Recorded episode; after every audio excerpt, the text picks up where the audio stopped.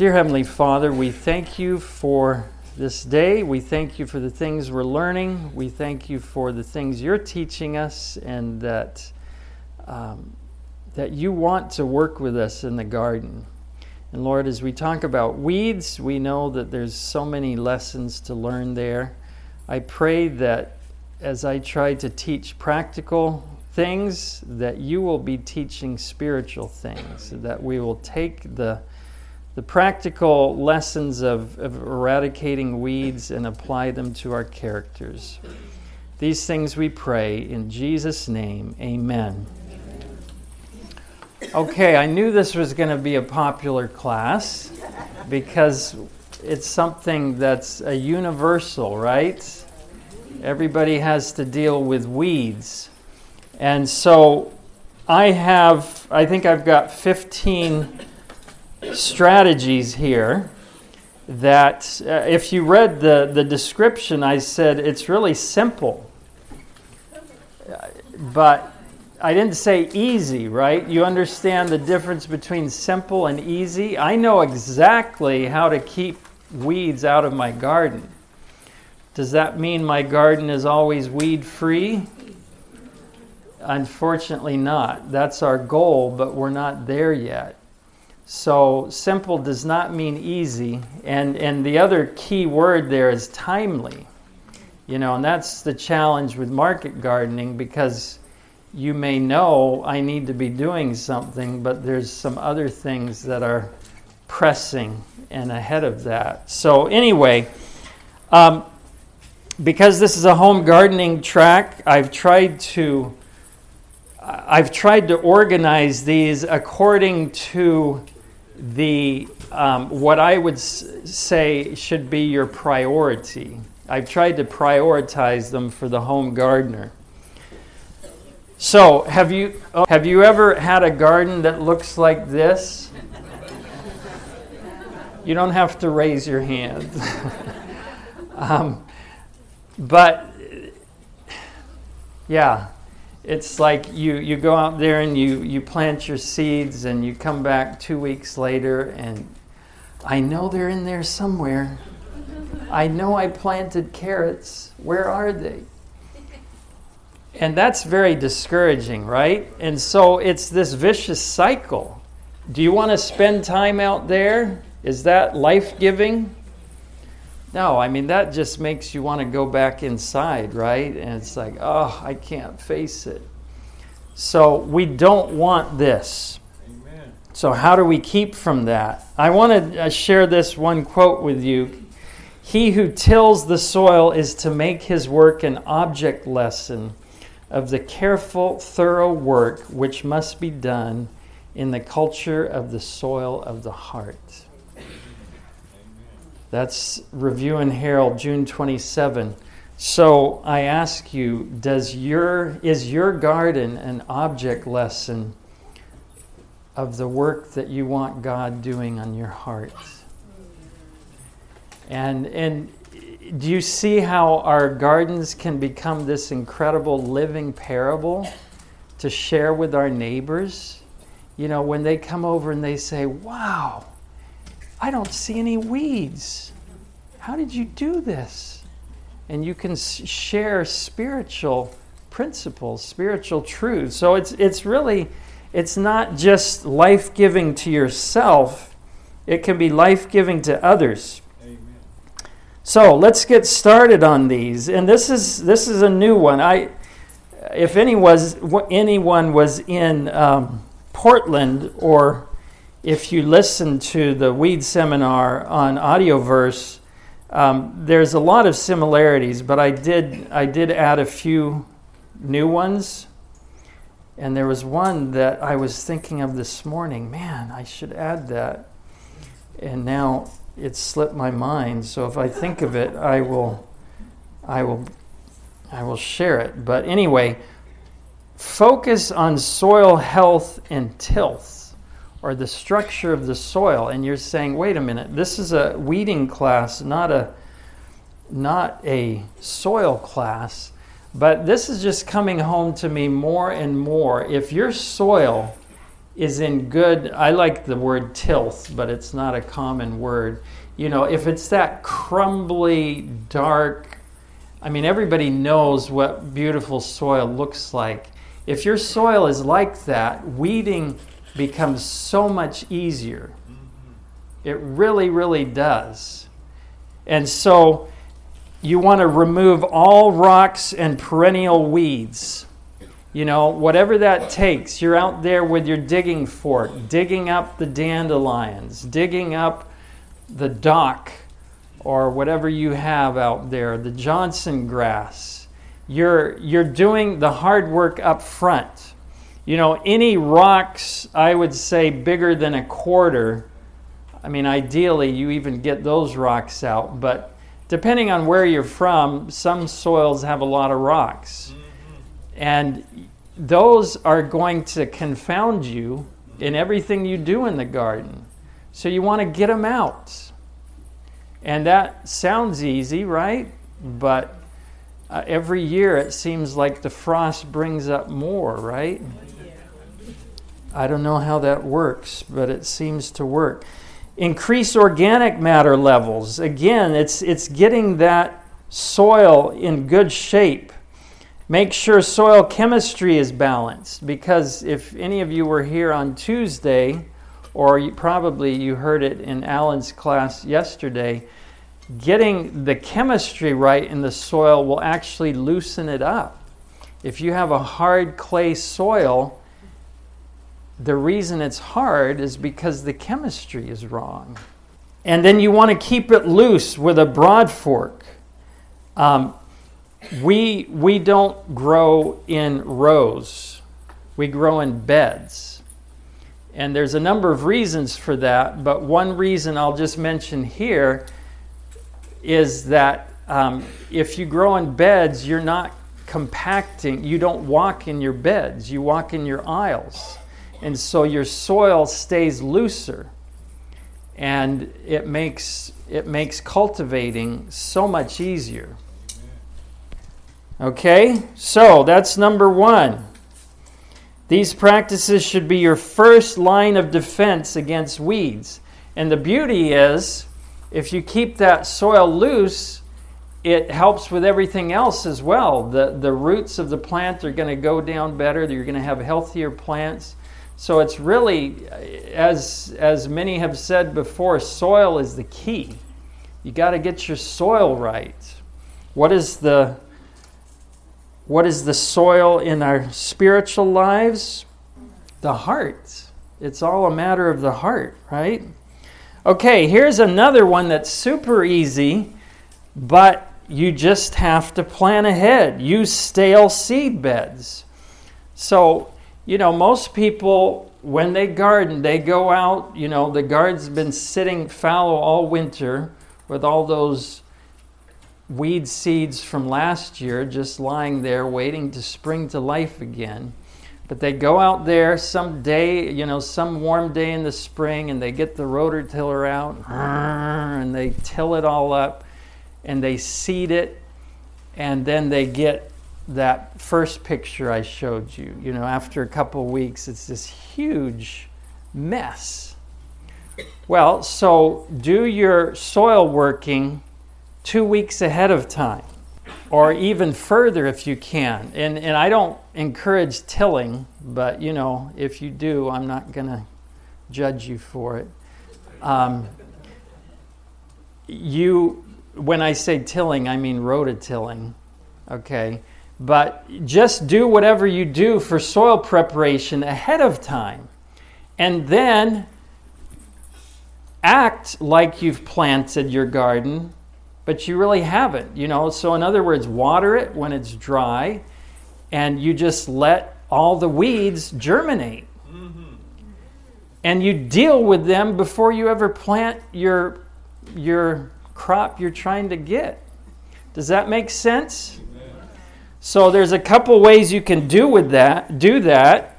You know, probably the easiest thing, we'll be talking about the collinear hoe here in a minute but just take a very, you know, a small bladed hoe and just tickle the surface of that soil. you're not wanting to dig deeply because you're just going to bring up more weed seeds. You're trying to deal with those weeds in the very top couple inches of the soil because those are the only ones that are going to germinate. So if you, you just kind of stir the soil, and so the key is you got to get the weeds when almost before you actually can see them. You know, once they get this big, you've lost the, the war almost. I mean, anything is possible. Okay, so ideally you would do that a couple times. Let the weeds germinate and come up, deal with them, water it again, let the weeds come up, deal with them, and you will get rid of, I say, at least 80% of all your weed problems before you ever plant your seeds. Simple. But how many of us are on top of it enough to, to plan two weeks ahead? That's the challenge. But a really, really simple, easy strategy that is very, very effective. Okay, let's go on to number three.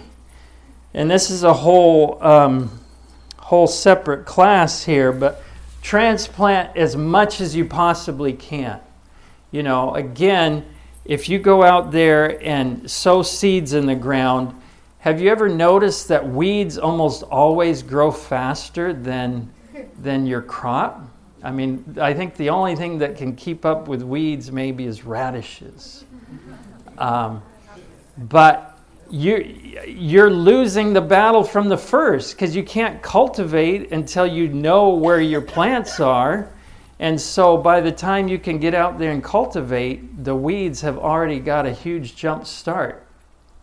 With transplants, you know exactly where your plants are. You can be cultivating from the first day if you want to. So it's a huge, huge jump on weeds.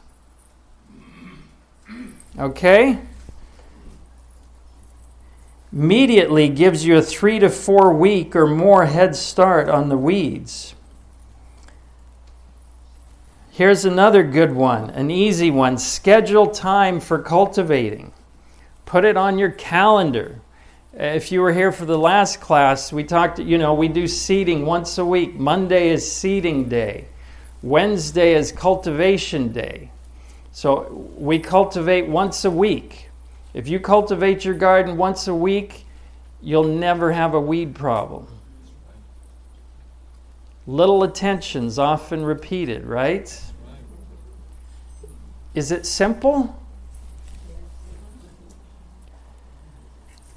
Little attentions often repeated. Now, you know, of course, the challenge is life is never quite this uh, ideal because what if it's raining on Wednesday?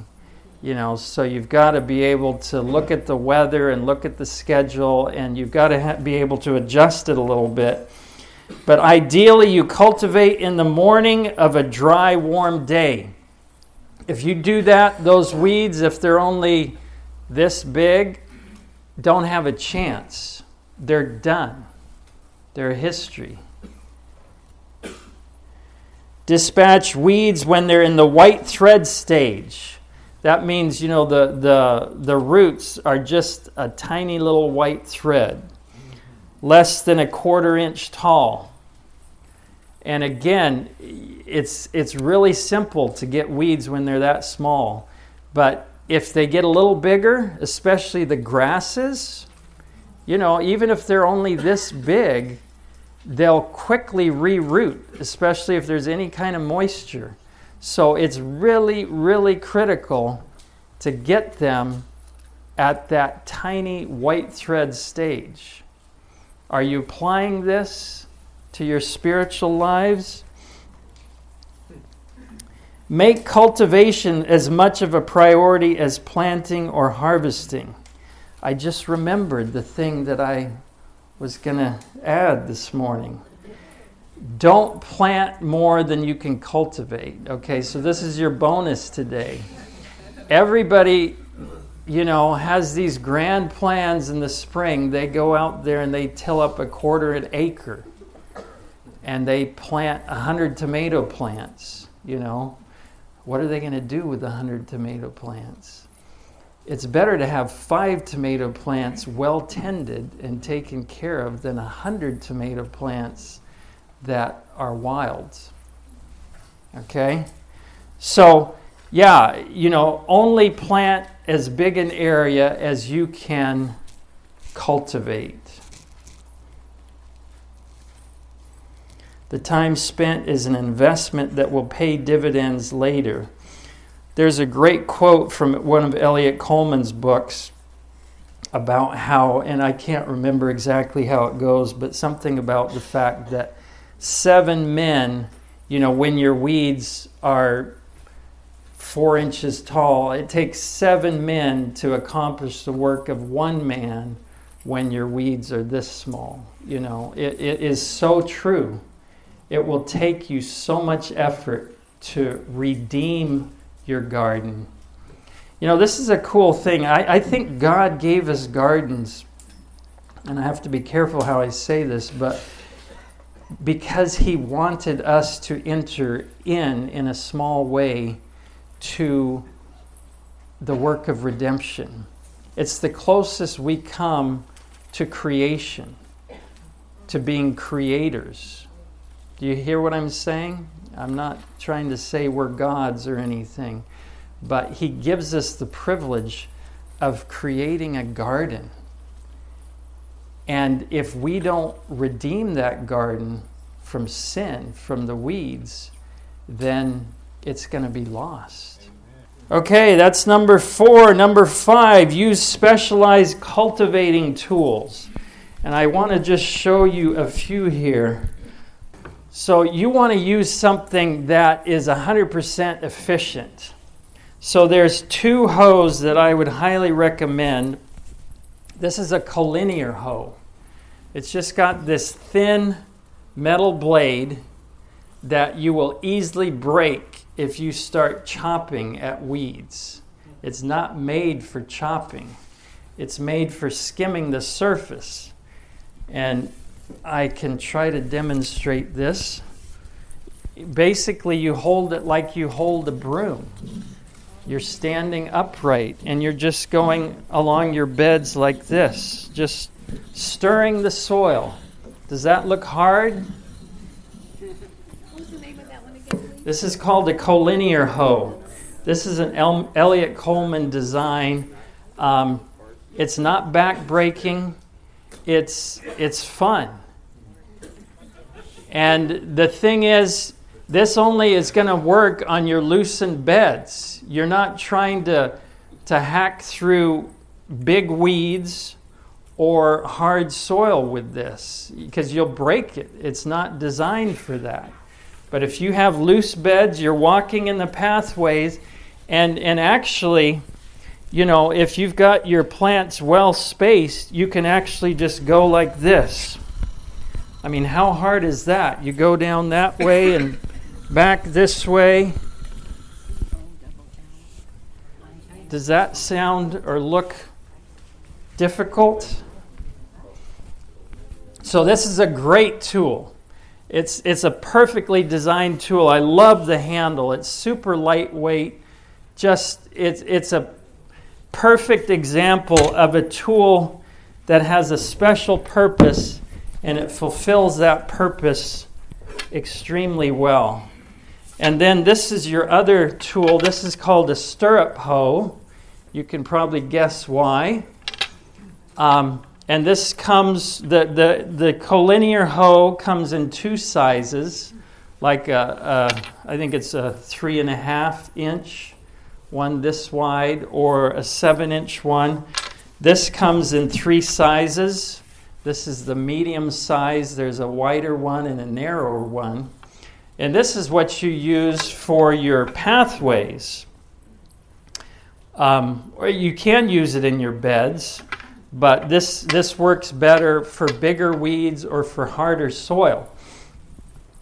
And I'm going to have to put this down. So, um, so you're just going along and it cuts on the push and the pull.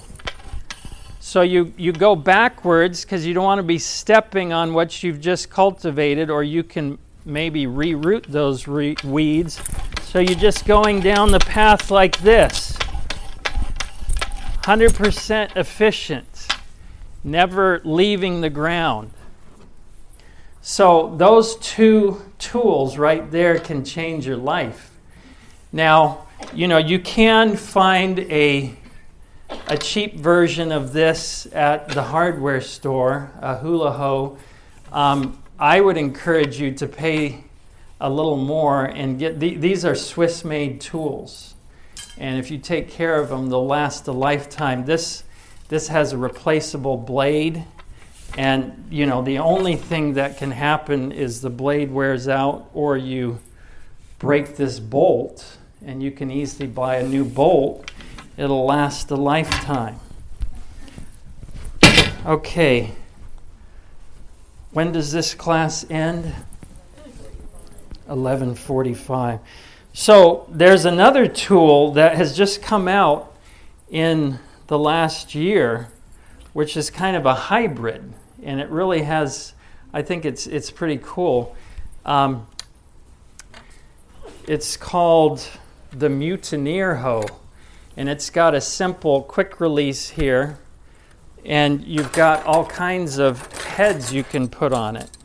You can put a, a collinear hoe head on it, or you can use these wire weeders, which actually are really cool.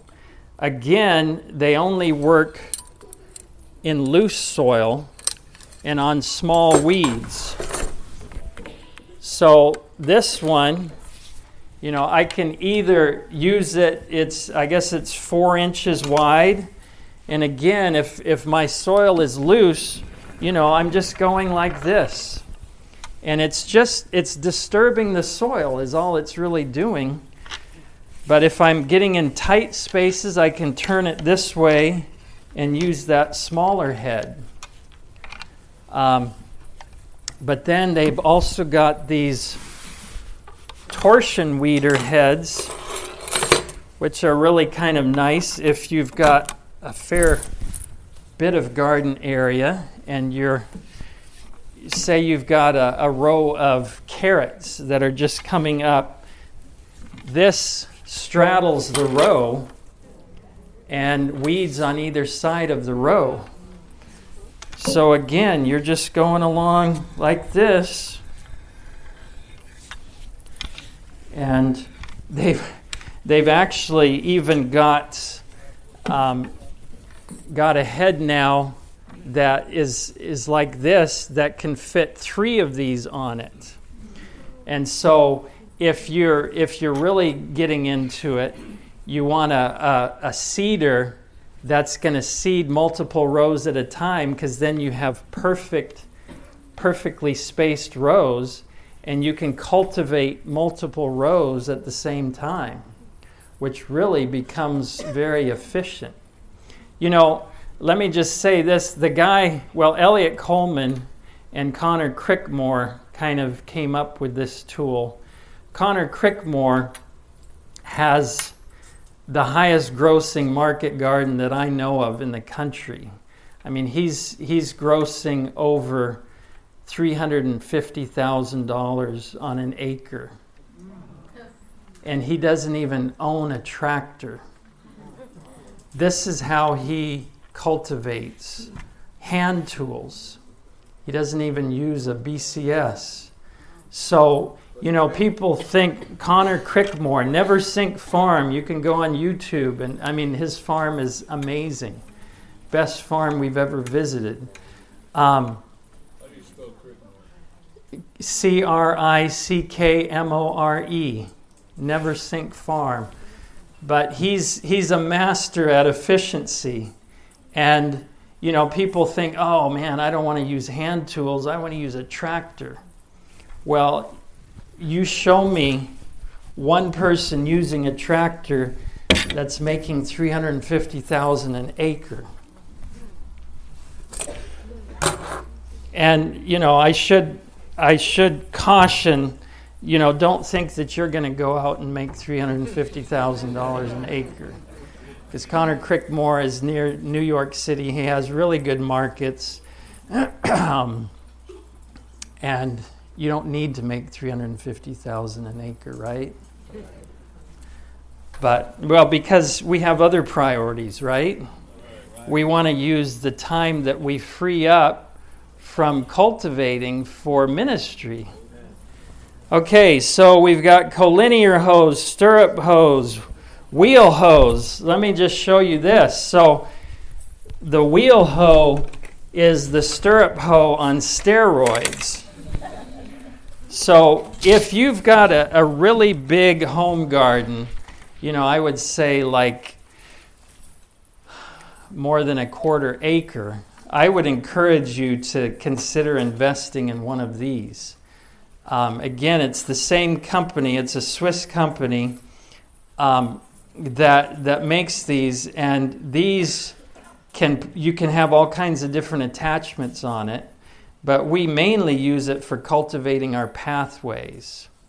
So again if if um, the soil or if the weeds are small and the soil is dry you know i'm not doing it right because i'm trying to hold this mic but you can you can literally run down your pathways using this.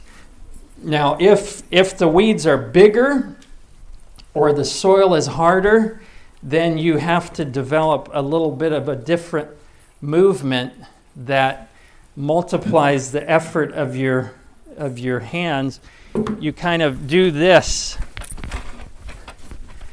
and that movement um, unclogs the stirrup if you've got bigger weeds but it also, you know, as you're walking, you're putting the movement of your body and your arms together so it gives it more force. So, this is an amazing tool that, you know, and they've got all kinds of attachments. They've got an offset so you can cultivate your beds while walking on your pathways. Um, they've got, well, they've got all kinds of things. Hey, there's even a little bit of Tennessee dirt on there. You can. Okay, so that's the wheel hoe. And then we showed you the wire weeder. Okay, so here's another one, a simple one. Number six use tight plant spacings to shade out weeds. Use the plants themselves to, to keep the weeds from going. Um, plant leaves should be touching at three quarter mature size. So once the lettuce gets up so it's touching each other, you don't have to cultivate anymore. That, that's going to shade the weeds out. Now, are you going to get a stray weed here or there? Yes, you will.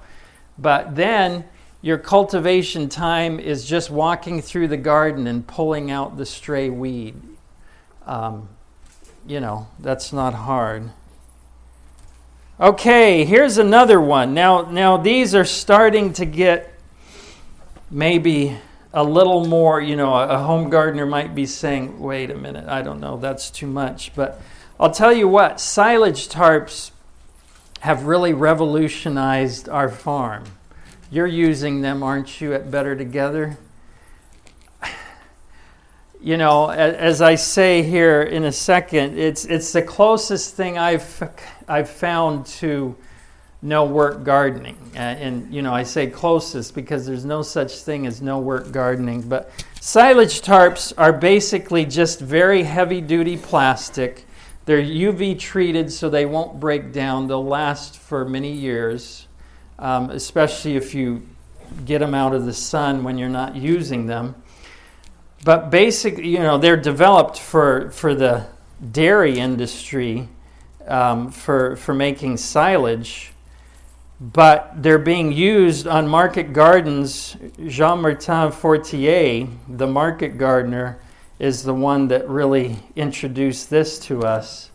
And it just blew me away to when we visited his farm and he pulled back that tarp and there were worms all over the surface. I mean, and we're talking big, fat worms. I couldn't believe it. And so, what he does, and what we do now, is well, I'm trying to think of when I, you know, because we use it different ways at different times of the season. Um, if, if a perfect time that we use it is after our spring crops, and a classic example is, is beets. You know, beets you can keep cultivated really well for a while, but once they start really leafing out, it's hard to cultivate them because you just end up breaking all the leaves off when you cultivate. So, beets, as they're maturing, the, the weeds tend to kind of start growing in there.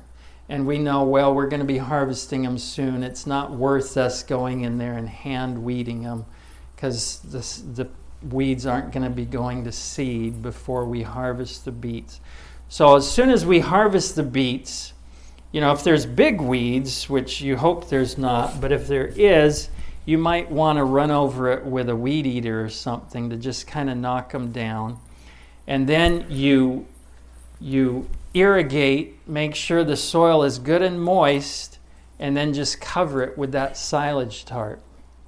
And put sandbags around the edge, you know, like every five feet or so, depending on how much wind you get. And just wait. You walk away and you work in the other parts of the garden. A month later, you come back and you pull that silage tarp off, and any, any weeds that were there are almost totally um, decomposed. The soil is moist and loose. It's incredible.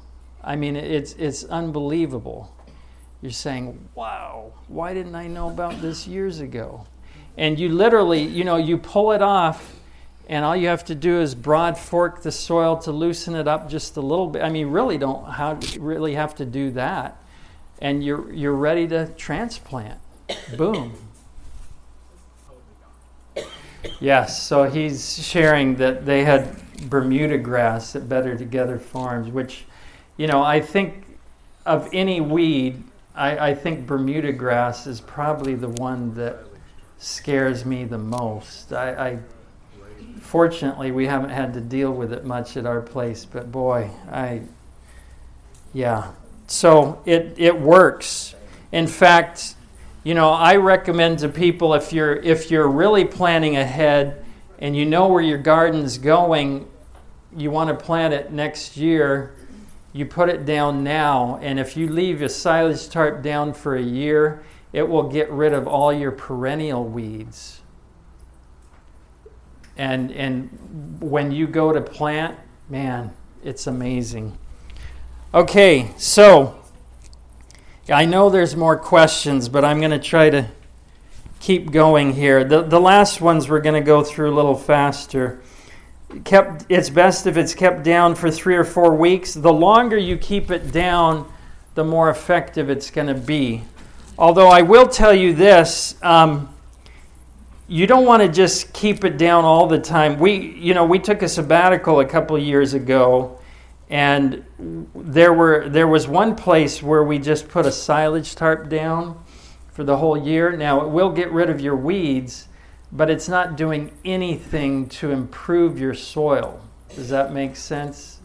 So I found the next year when I planted that soil where that silage tarp was, the crops didn't grow as well.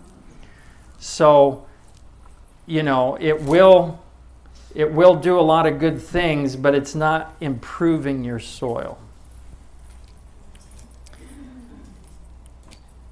Okay, use shallow till or no till.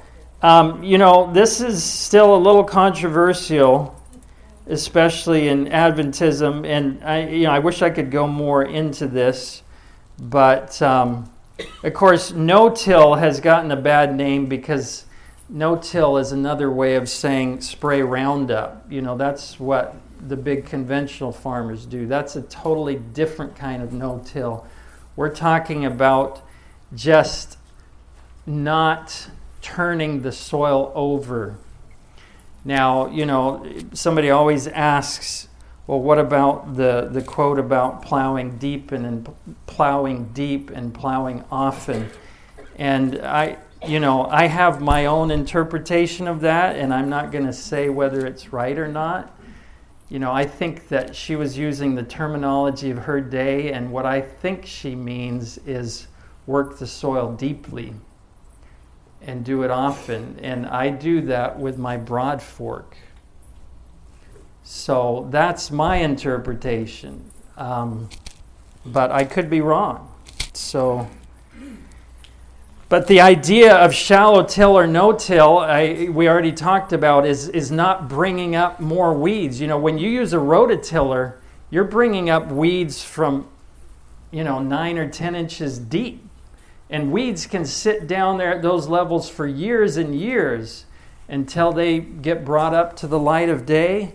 And then it's like, wow, new life. Okay, use plastic or fabric mulch. Again, I, I'm not a big advocate of plastic. I don't like to use it. But there are some crops that we do use it on. We use it on our strawberries. There are certain crops we just can't make economical without it. But fabric mulch is, is a little better because it can be reused for multiple years it's a woven black fabric that you can burn holes or cut holes in. Um, it is very effective. Uh, I, I think it can also make lazy gardeners, which I don't like to do. We don't want to become lazy, but so we we recommend the 60 day rule. If something's going to be in your garden for over 60 days, it might be worth putting it in fabric so you don't have to continually be cultivating it. If it's a short season crop, um, you know, it's, it may not be worth using it. And then, of course, you can use organic mulches, which, you know, the great thing about organic mulches is you're, you're adding organic matter to the soil, you're improving your soil. But it comes at a, a price it can keep the soil too cool in the spring. It can keep it too moist if there's too much moisture. And it can also harbor um, pests and diseases. You know, things like the squash bugs love uh, organic mulch to hide in. So you have to weigh the costs and, and decide is it something I want to use? Okay, this is an important one. Never let weeds go to seed. We better say that together, right? Never let weeds go to seed. You do whatever you have to do. You know, if you've gone on vacation and you come back and the weeds have taken over, get out the weed eater, get out the mower. It's not worth letting the weeds go to seed. You know, chop it all down cover it with a silage tarp. You got another chance next year, right? Um, there's a saying that will strike fear in your heart one year's seeding is seven years weeding. So you let those, especially something like pigweed, you let that go to seed, you're going to deal with it for, you know, your grandchildren will probably be dealing with it. Okay, so again, these are, this is the four row seeder we use. Um, and again, this might not be so applicable for home gardeners, but by using a multi, multi-row seeder, you can cultivate much faster and easier. And here's flame weeding. And you know, you're not going to go out and buy one of these unless you're a, a market gardener. But you can go to the hardware store and buy a single burner model for just, it doesn't cost much. And it's very effective. But you have to understand you're not trying to incinerate the weeds. You don't have to do that. All you're trying to do is burst those cells. And it only takes a second or two. And if, if you, um, you know, the, the weeds will kind of just bend over a little bit. They don't look dead, they just look like they're taking a nap. But if you come back in a couple hours, then you'll be able to tell they're like out flat. Okay? So you just have to go over it quickly and lightly. But again, they need to be small. They need to be, it can be combined really well with the stale seed beds. Just go over your stale seed beds with that. Um, you can buy cheap ones, and oh, I was going to say something else on that. Oh well. Use clear plastic for solarization. I've been reading more on this. I've actually never done this because it's a little bit more work. Um, but it works really well from what I'm reading and from talking to farmers that have used it. Soil must be moist, temperatures must be hot, and ideally the edges should be sealed. That's the part that's more work and so, because farmers are always trying, they've got more work than they have time, you can't often afford the time to do it. But I've heard really good things about how well it works. Um, it, it kills not only the weed seed, but actually disease organisms in the top inch or two of the soil. So it basically sterilizes the top inch or two of soil which organic farmers are saying, whoa, I don't want to sterilize my soil. But again, you're talking about the top inch or two. So all those good organisms that are down deeper will come back and recolonize the soil very quickly, from what I've read. The last one here use smother crops. Oh, wow, we're in good shape. We'll have time for questions. Use smother crops to outcompete weeds. So, again, this is not something you're doing in season usually, um, but there are a lot of crops, or there are some crops that will grow faster than weeds. Do you know what this is here? Buckwheat. Buckwheat grows very fast. You sow buckwheat um, thickly in the summertime, and it will smother out the weeds the weeds will germinate, but the buckwheat is growing faster than them, and it also is very fast crop. It will start flowering in 30 days or so in the middle of summer. It's great. The, the bees love it. Um, the, the beneficial insects love it. You don't want to let it go to seed because it'll become a weed on its own. But it's super easy to pull out. You know, buckwheat is super easy to pull out. So that's one. There's in the summer, you can use buckwheat, soybeans, cowpeas, or sorghum sudan grass. I would caution you against sorghum sudan grass if you're a home grower because that is so bulky that um, it's very hard to get rid of. And it, it, creates so much organic matter that you don't know what to do with it all. Um, winter, wheat, rye, vetch, and crimson clover can all be used to smother out your weeds. So, 15 strategies. And I would encourage you to seed thicker than the normal rates that they will tell you because you want a really thick crop. So, in closing, I would say view these tips as tools in your tool chest.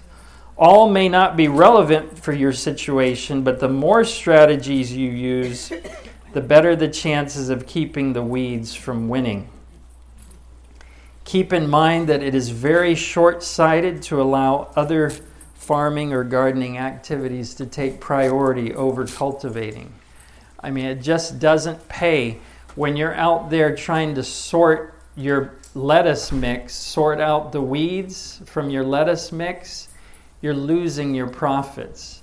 If you're having to hand um, weed your carrots, you're losing your profit. Well, of course, now I'm talking to market gardeners again.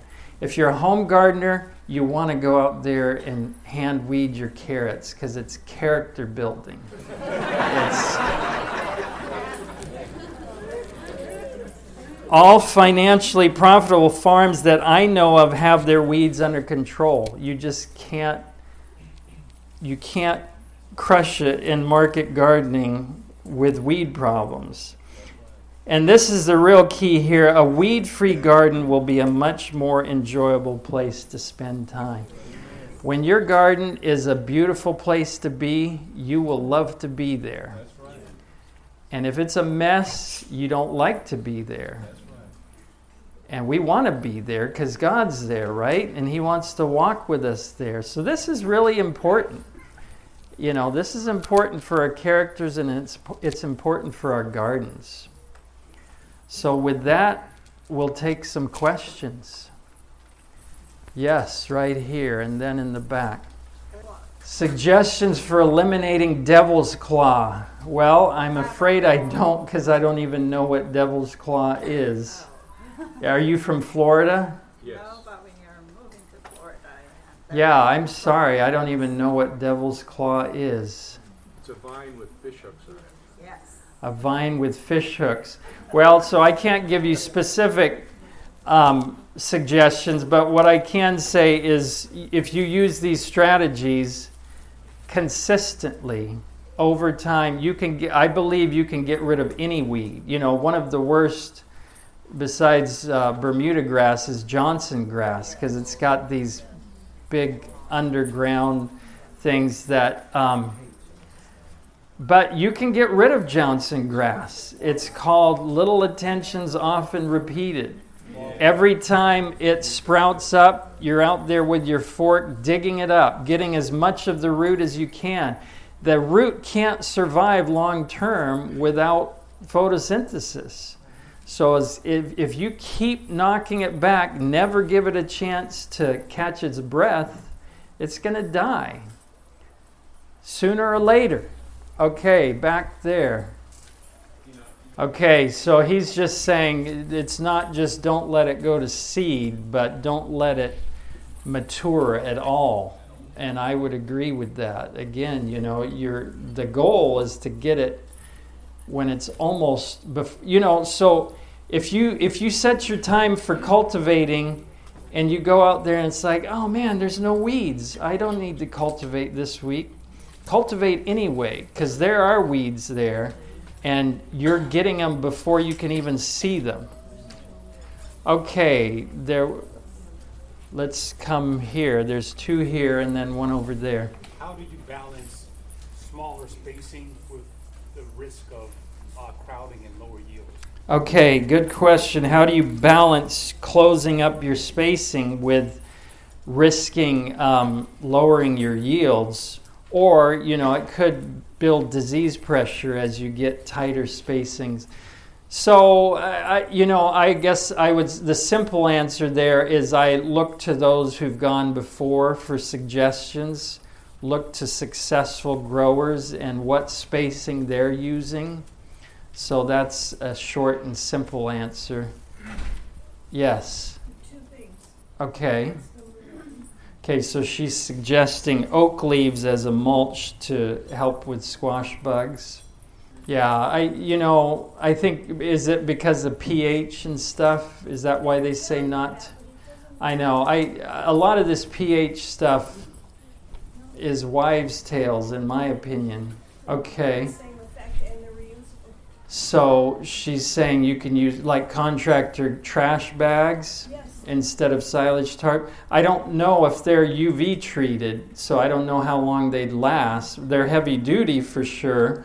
Um, the silage tarps are fairly expensive. Farmer's Friend, who has a booth here, sells them.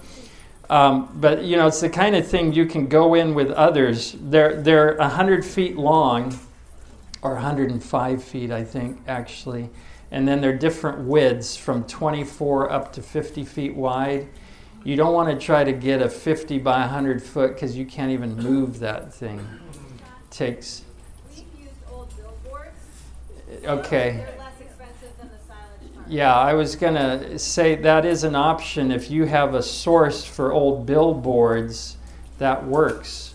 Um, the only thing I would say to that is if they're not really dark, I, I'm convinced the black does something. You know, it, it kills weeds faster.